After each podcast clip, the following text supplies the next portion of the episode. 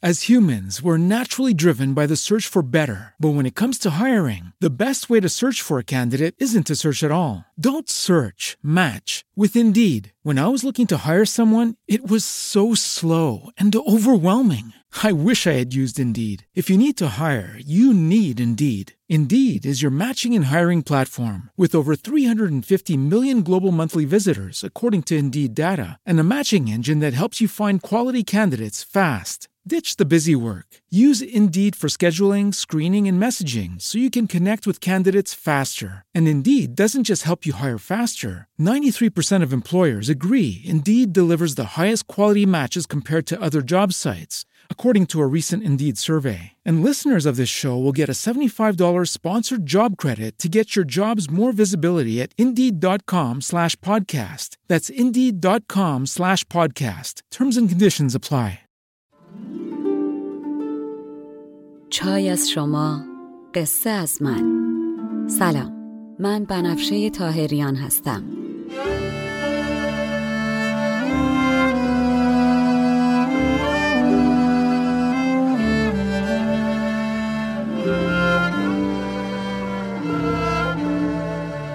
شما به هفتاد و هفتمین اپیزود پادکست چای با بنفشه گوش می‌کنین. من در این پادکست قصه های کهن رو به زبان ساده امروز میگم و لابلاشم بعضی از ابیات رو می‌خونم.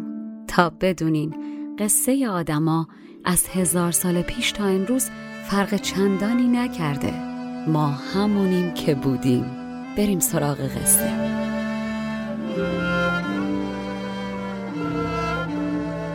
فصل دوم. هفت پیکر.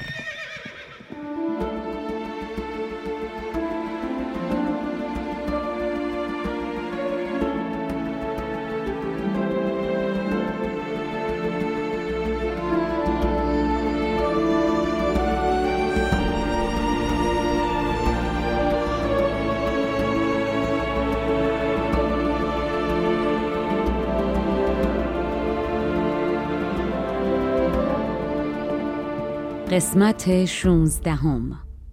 در قسمت قبل گفتم که بهرام بعد از بالا رفتن از تاق بلند قصر سرهنگ از دیدن اون همه زیبایی و بلندی قصر یادش به دوران شیرین کودکیش در خوورنق میافته و بعد هم سرهنگ دستور میده شیک و مجلسی با انواع خوراکی شور و شیرین و شراب از بهرام پذیرایی کنن و سر بهرام که گرم میشه یه تیکه به سرهنگ میندازه و میگه تو پیرمرد شست ساله ناقلا این شست پله رو چجوری میای بالا؟ و سرهنگ با اینکه هیچ از این شوخی خوشش نمیاد اما میگه دورتون بگردم. من که هیچی. من مرد رزمم. و اصلا کلا این شوخیا به ما نمی‌خوره و بالا اومدن از این شستا پله که برام مثل آب خوردنه. اما یه کنیز در این خانه هست که هزار نوم خدا یه گاو فیل پیکر رو می‌ذاره روی دوشش و آخ نمیگه. بدون اینکه سر یه پله وایسته نفس بگیره شست تا پله رو میاد بالا. و بهرام که باورش نمیشه میگه سرهنگ اگه راست میگی بگو کنیز گاو و بیاره بالا ببینم. و سرهنگ با شنیدن اشاره بهرام بلافاصله دست می‌ذاره روی چشمش و غلامی رو میفرسته تا به فتنه گاوکش بگه پاشو بیا که بهرام شیر می‌خواد هنرنماییت رو ببینه.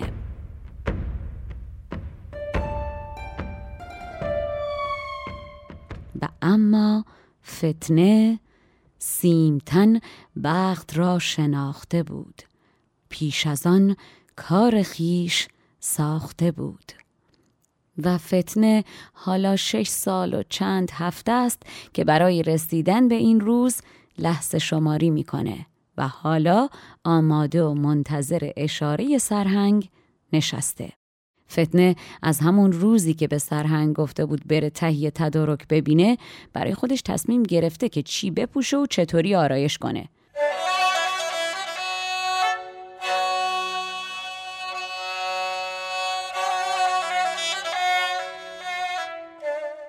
صبح دوش گرفته و تن به گلاب شسته و با روغنهای معطر چرب کرده. موها و صورتش رو به سبک زنان چین آرایش کرده و از زیبرالات ظریف چینی استفاده کرده. سر فرصت به اندازه و زیبا حنا و وسمه و سرخاب و سفیداب و زرک و خال رو به کار گرفته. سرمه در چشماش چنان کشیده که با نگاهش هر چشمی رو فریب بده. لباسی به رنگ ارغوانی سرخ به تن کرده که نشه از قد بلند چون سر و بدن نرم مثل شاخه های خیزرانش چشم برداشت. انگار که بر بالای سروی از نقره گل لاله در آمده باشه. فتنه شش ساله که هر روز روزی صد بار اتفاقات اون روز رو مرور کرده و می‌دونه کجا اشتباه کرده. این درس رو یاد گرفته و نمی‌خواد دوباره تکرارش کنه. حالا می‌دونه با دلبر بی دلیل سردی کردن دوری میاره به وقت ناز نازو به وقت اتاب باید اتاب کرد.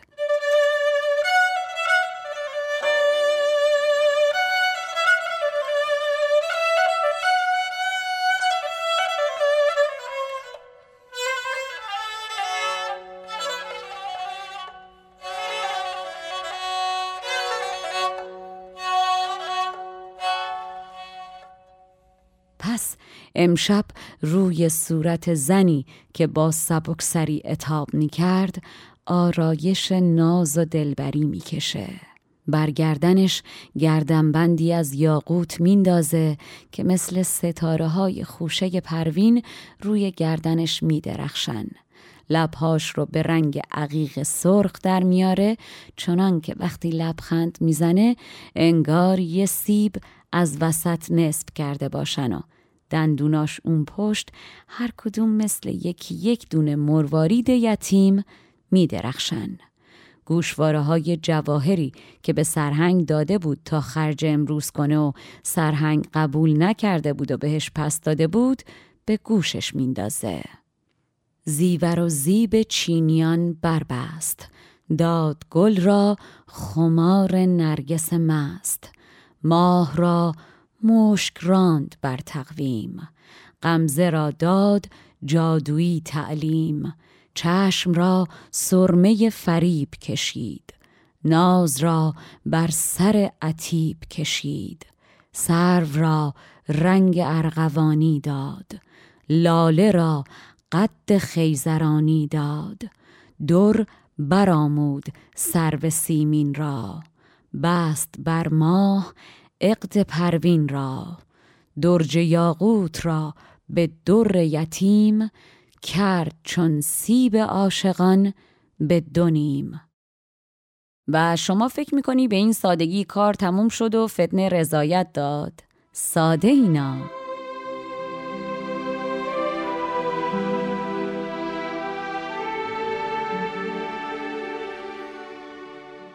فتنه موهای معطر سیاه رنگش رو. فرق وسط باز می‌کنه و فرق بندی از رشته های مروارید روی فرق سرش می‌ذاره که از دو طرف صورتش میاد تا گوشواره ها و از گوشواره ها به زیر قبقبش. طوری که انگار صورت مثل ماهش رو قابی از مروارید گرفته باشه. موهای مشکی انبرین و خوشبوش رو دو طرف شونه رها می‌کنه. خالی به رسم هندوها روی صورت می‌ذاره و دو طره مو هم از دو طرف فرق رها می‌کنه. شما تصور کن تن سفید فتنه انگار تخته آج شاه پیچیده در هم و سفت و سخت. های مشکی دو طرف صورتش انگار معموران زنگی و خال سیاهش چون جنگجوی هندی همچون سنگ شبه که از گنجی که همانا فتنه باشه محافظت می‌کنن. این خال مهری بر لب شیرین چون رتب فتنه که اجازه نمیده کسی ازش بوسه ای بدزده. الا شاه فاتح.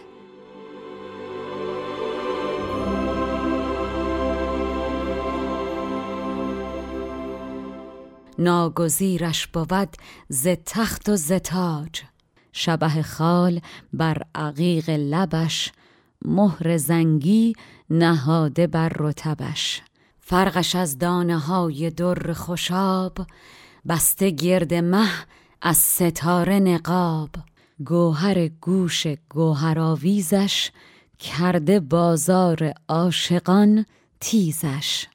حالا شما فکر می‌کنین دیگه فتنه رضایت داد و چوسان و فسان تمام شد؟ آره دیگه تموم شد دیگه. چه توقعی دارینا؟ والا. فتنه بعد از اینکه هفت قلم آرایش تموم میشه یک نگاه آخری به خودش میندازه و منتظر سرهنگ میشینه. با آمدن فرستاده فتنه آرام روبنده ی حریر سفیدی که صورتش از زیرش معلومه میبنده و از اتاق بیرون میاد. نگاهش که می‌کنی انگار روی گل سوری گل سرخ که آتش میندازه در دل اشاق روبندی به رنگ کافور از گل یاسمن سفید کشیده باشن تا از نظرها پنهان و پیدا باشه. ماه را در نقاب کافوری بسته چون در سمن گل سوری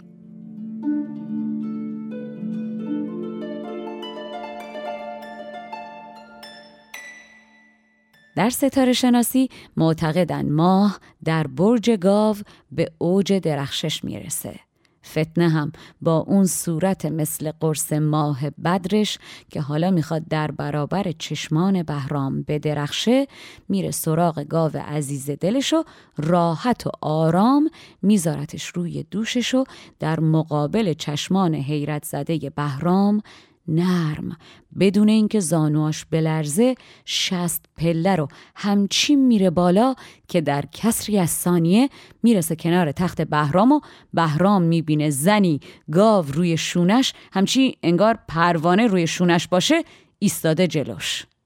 چون که ماه دو هفته از سر ناز کرد هر هفت از آنچه باید ساز پیش آن گاو رفت چون مه بدر. ماه در برج گاو یابد قدر. سر فرو برد و گاو را برداشت. گاو بین تا چگونه گوهر داشت. پایه بر پایه بردوید به بام. رفت تا تخت پایه بهرام. شیر بهرام با دیدن گاو از تعجب از جاش میپره. چی شد؟ انقدر همه چیز سریع اتفاق افتاده بود که اصلا نفهمیده بود چی شده. با خودش در عجب بود که این دیگه چی بود و بیخبر بود از اینکه این عجی مجی که جلوش کردن سر تا پا براش سود و منفعته. گاو برگردن ایستاد به پای. شیر چون گاو دید جست زجای در عجب ماند کین چه شاید بود. سود او بود و در نیافت. چه سود؟ فتنه خوب که جست می‌گیره و مطمئن میشه تصویر این صحنه که گاوی برگردن ماه قرمز رنگ همچون عکسی در خاطر بهرام حک شده آرام پروانه رو ببخشید. گاو فیل پیکر رو می‌ذاره روی زمین و نازش می‌کنه و بعد با کرشمه به تخت شیر نزدیک میشه و با اون صورتی که ازش فقط چشمهای قشنگش پیداست نگاهی افسونگر مستقیم به چشمهای بهرام می‌کنه و رو به بهرام میگه به نظرتون در این جمع مردان کسی هست که به تنهایی زور و تواناییش به پای من برسه و همینطور که من این گاو رو روی شونه پیشکش شما کردم بذاره روی شونش و از پلده ها به سلامت برش گردونه پایین. محض گردن نهاد گاو به زیر به کرشمه چنان نمود به شیر. کانچه من پیش تو به تنهایی پیشکش کردم از توانایی. در جهان کیست کو به زور و به رای از رواقش برد به زیر سرای. بهرام که می‌بینه این خانم قشنگ و قدرتمند داره نفسکش میطلبه و می‌دونه که نه خودش و نه آقایان دور برش هیچکی حریف این کار نیست برای اینکه قافیه رو نبازه و نشون نده کم آوردن خبت می‌کنه و میگه این کاری که کردی ربطی به زور بازو نداره. معلومه که سالهاست داری براش تمرین می‌کنی و بدن تو آرام آرام برای انجامش تعلیم دادی. شاه گفت این نه زورمندی توست بلکه تعلیم کرده ای زن و خوست. اندک اندک به سالهای دراز کرده ای بر طریق ادمان ساز تا کنونش ز بیرنجی در ترازوی خیشتن سنجی.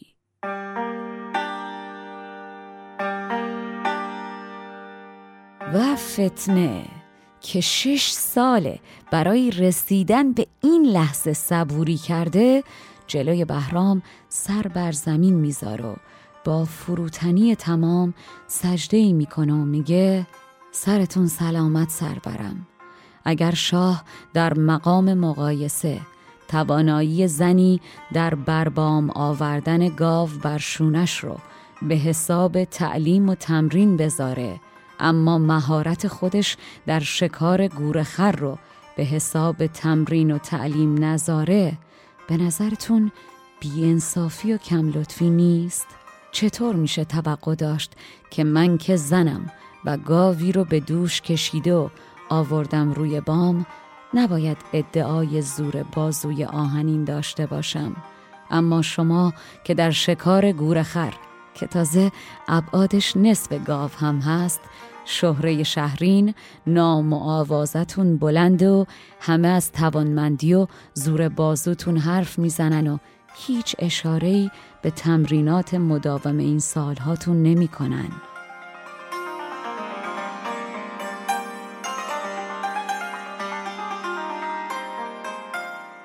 سجده بردش نگار سیمندام با دعایی به شرط خیش تمام.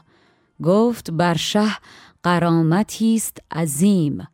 گاو تعلیم و گور بی تعلیم.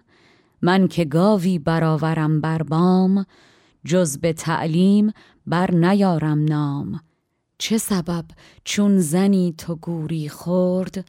نام تعلیم کس نیارد برد. بهرام که جنس صدا و لحن اتاب و تیکه انداختنای دلبر ترک خودش رو خوب می‌شناسه با شنیدن صدای زن یهو خاطره اون روز شکار میاد جلوی چشمشو بی محابا ناباور میره جلو و روبند رو از روی صورت فتنه بر میداره و با دیدن روی ماهش اشک شادی توی چشمش جمع میشه و سخت و سفت فتنه رو در آغوش می‌کشه. شاه تشنیع ترک خود بشناخت.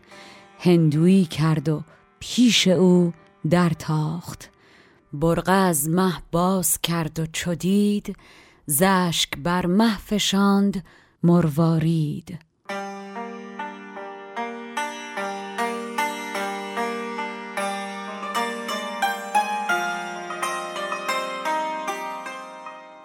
صورت فتنه از اشکهای بهرام خیس میشه.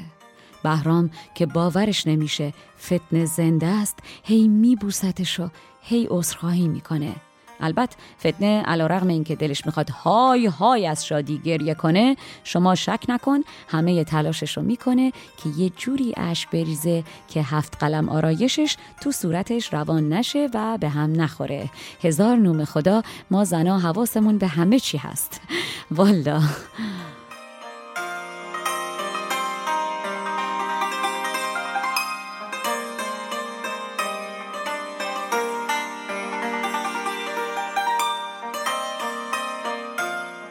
در کنارش گرفت و عذرانگیخت.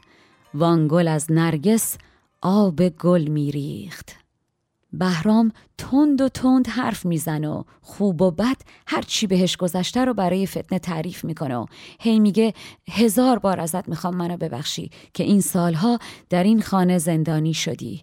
من اگر از خودرایی آتیش به زندگیمون زدم باور کن که من سوختم. اما ماشالله تو تکون که نخوردی هیچ خوشگل بودی خوشگلتر شدی. خوشیکل بودی و حالا که دیگه اوف جیگر تو برم. همش مایچه ستون سنگ مرمر.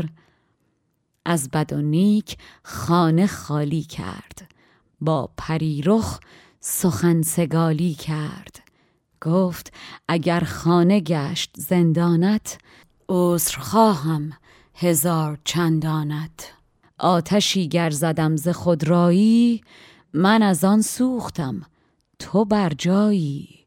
بهرام که تازه به خودش میاد و می‌بینه جلو ملت این رفتار بده و اینا الان میرن به دیگران میگن نبودی ندیدیم. بهرام چطوری جلو این زن قش کرده بوده بالا و پایین میپرید؟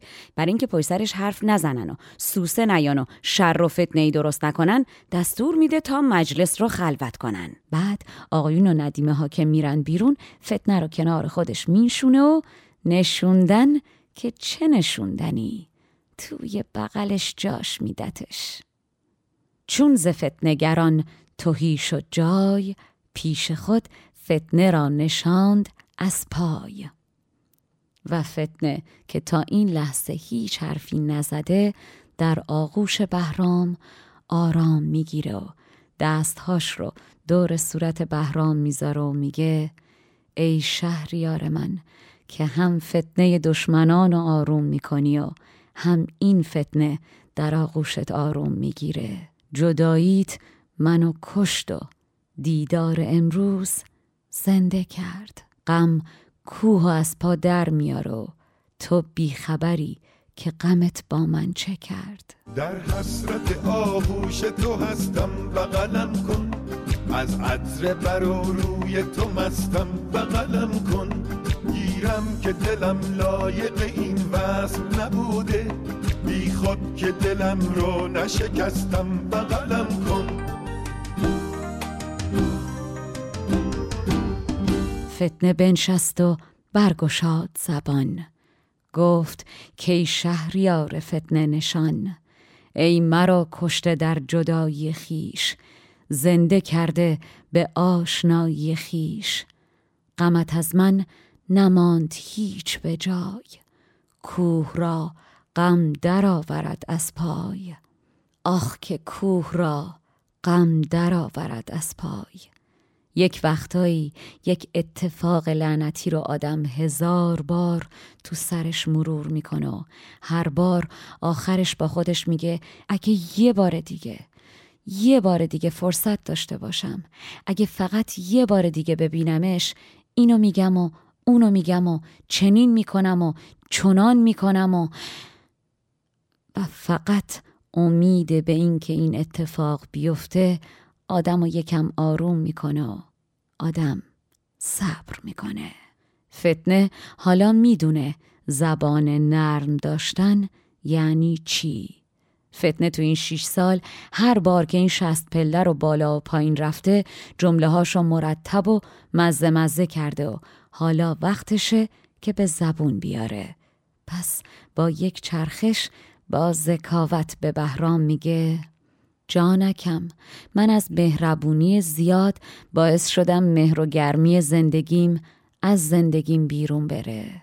وقتی اون روز گوش گورخر رو به سمش دوختی از ضرب شستت نه تنها زمین بلکه آسمان هم پایین اومد تا دستت رو ببوسه. کار بزرگ و زور بازوت چشم دنیا رو گرفت. من نمی‌خواستم کارتو کوچیک کنم.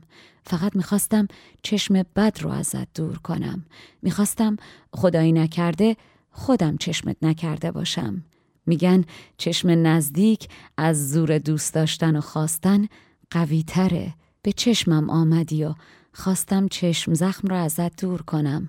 اما هیهات و صد افسوس که اجده آسمون دوراندیشی از روی عشق منو به چشم خورشید آسمونم بد جلوه داد و متهم به کوچیک شمردن کار بزرگی که کرده بودی شدم.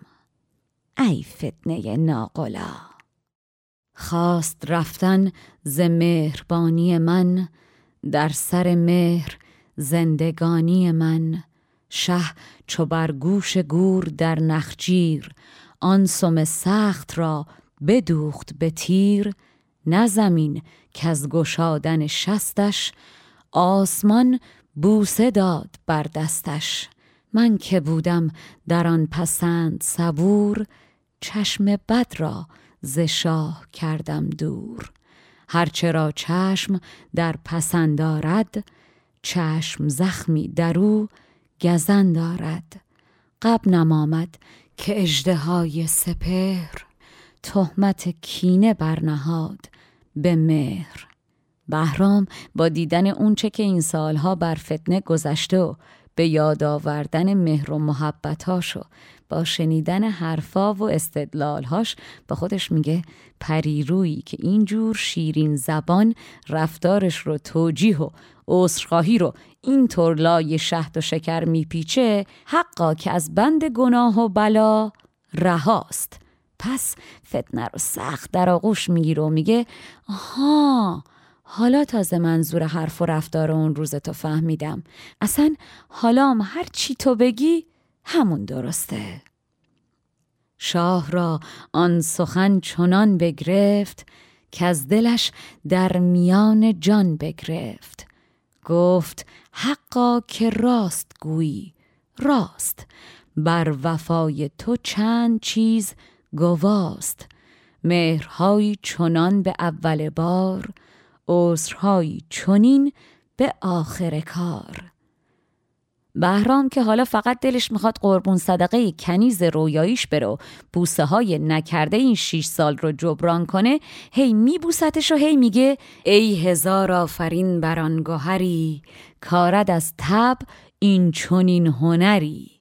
بعد بهرام یک دفعه بین بوسه ها یادش به سرهنگ میفته و میگه آخ که این رشته جواهر پاره شده بود اگر سرهنگ از تو محافظت نکرده بود.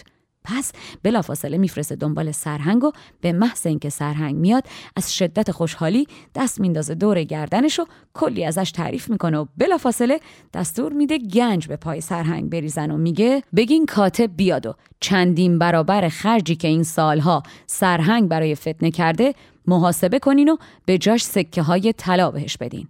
بعد یه نگاهی به فتنه می‌کنه و دلش براش میره و خدا رو شکر می‌کنه که سرهنگ نکشتتشو. باز فکر می‌کنه باید به سرهنگ بیشتر قدر بده. پس میگه آقا اصلا کمپلت قباله شهر ری رو به نام سرهنگ بنویسین و خلعتی قبای برازنده ای هم بهش بدین. این گوهر پاره گشته بود به سنگ گر نبودی حفاظان سرهنگ. خواند سرهنگ را و خوشدل کرد. دست در گردنش همایل کرد. تحفه های بزرگوارش داد. بر یکی در عوض هزارش داد. از پس چند چیزهای لطیف ری بدو داد با دگر تشریف. و این روزی که قرار بود یک روز معمولی شکار باشه به شکل عجیبی میچرخه و بالاخره با خواب رفتن بهرام و فتنه روی تختی بر فرش ستاره های آسمان تموم میشه. آخ که کاش یادمون نره هیچکی از یه دقیقه بعدش خبر نداره. والا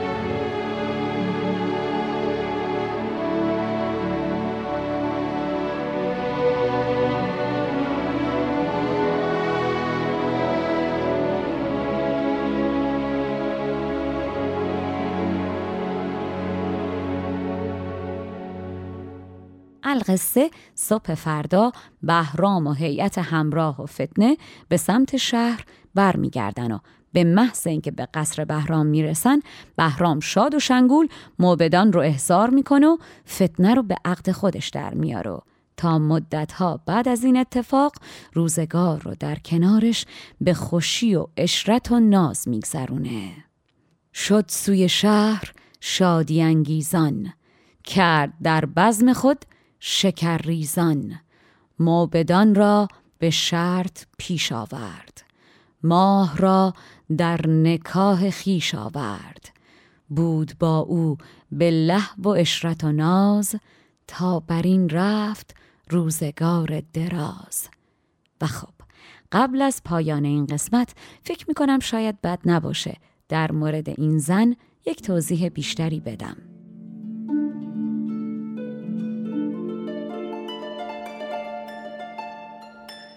اول اینکه دیدن زنی بر پشت اسبی که در حال تاخته چنگ مینوازه و آواز می‌خونه تصویری عجیب، تماشایی و دلنشینه که هم نشان از مهارت این زن در نوازندگی و سوارکاری داره و هم از منظر دیگه نشون میده چقدر بهرام به موسیقی اهمیت می‌داده. این داستان یکی از داستانهای مورد علاقه هنرمندان در زمینه های مختلف بوده. شما تصویر بهرام به هنگام شکار، سوار بر اسب یا شتر، همراه زنی که ترک بهرام نشسته و مشغول نواختن چنگ هست رو هم روی بشقاب ها و بعد نقش های گچی کشف شده در دوران خود ساسانیان می‌بینین و هم در ظرف و ظروف های دوران اسلام. حتی گفته میشه این حکایت تبدیل به یکی از آهنگ های مورد علاقه لولیان میشه. شما داستان این زن همه فن حریف هنرمند رو با چند تفاوت هم در شاهنامه میشنوین و هم در هفت پیکر. مثلا در شاهنامه اسم فتنه آزاد است و به جای چین از اهالی رومه و از بهرام یک درخواست نمی‌کنه بلکه دو تا درخواست می‌کنه. اولی رو که در این داستان شنیدین.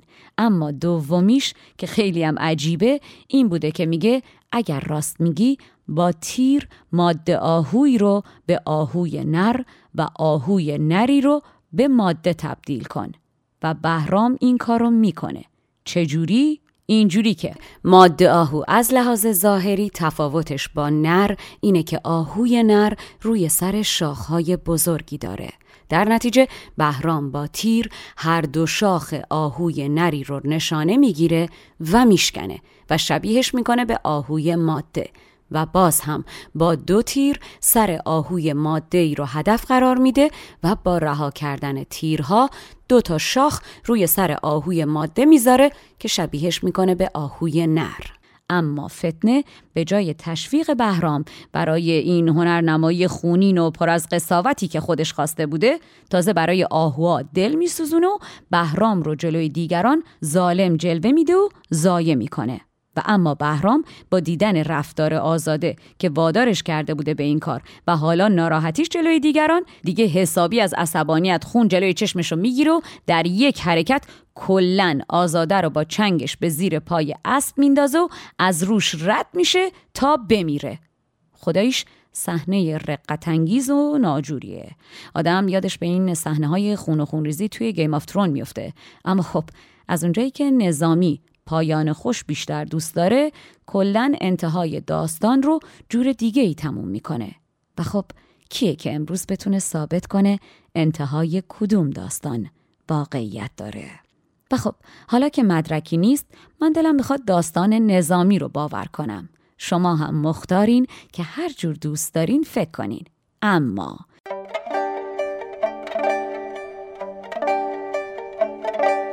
یادتون نره که این داستان با این همه پیچش و اتفاقات عجیب و شنیدنی و قشنگ توسط نویسندگان ایرانی هزار سال پیش نوشته شده. اون موقع ها که نه هالیوود بود و نه اینترنت. پس یادتون نره که ما همینجوریش سال هاست که داریم فرصتامون رو از دست میدیم.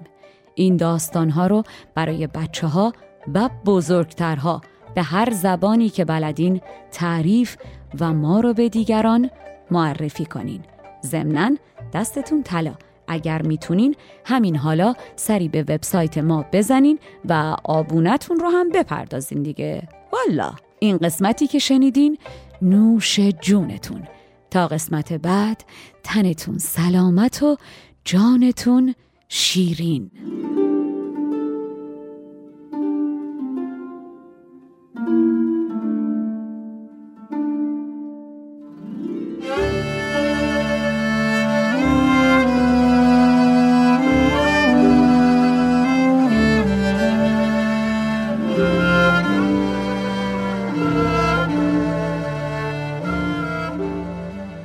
پادکست چای با بنفشه اول و پانزدهم هر ماه میلادی منتشر میشه. در تولید این پادکست شعرها از نظامی و نویسنده متون من بنفشه تاهریان هستم. مشاور ادبی پادکست دکتر فرشید سادات شریفی آهنگساز موسیقی آغاز و پایان پادکست کوروش بابایی و آهنگساز فصل دوم پادکست داستان هفت پیکر دانیال شیبانیه. ادیت و میکس صدا هم توسط مهرسا رهنما که خودشم پادکست سیبیل رو داره انجام میشه.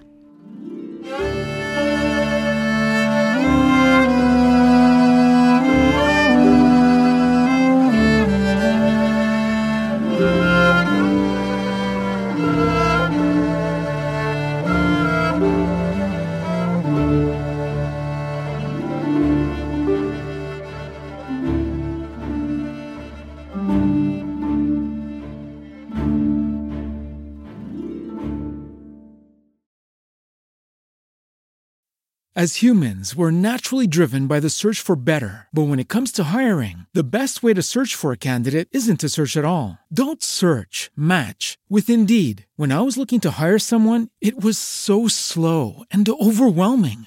I wish I had used Indeed. If you need to hire, you need Indeed. Indeed is your matching and hiring platform with over 350 million global monthly visitors, according to Indeed data, and a matching engine that helps you find quality candidates fast. Ditch the busy work. Use Indeed for scheduling, screening, and messaging so you can connect with candidates faster. And Indeed doesn't just help you hire faster. 93% of employers agree Indeed delivers the highest quality matches compared to other job sites, according to a recent Indeed survey. And listeners of this show will get a $75 sponsored job credit to get your jobs more visibility at Indeed.com slash podcast. That's Indeed.com slash podcast. Terms and conditions apply.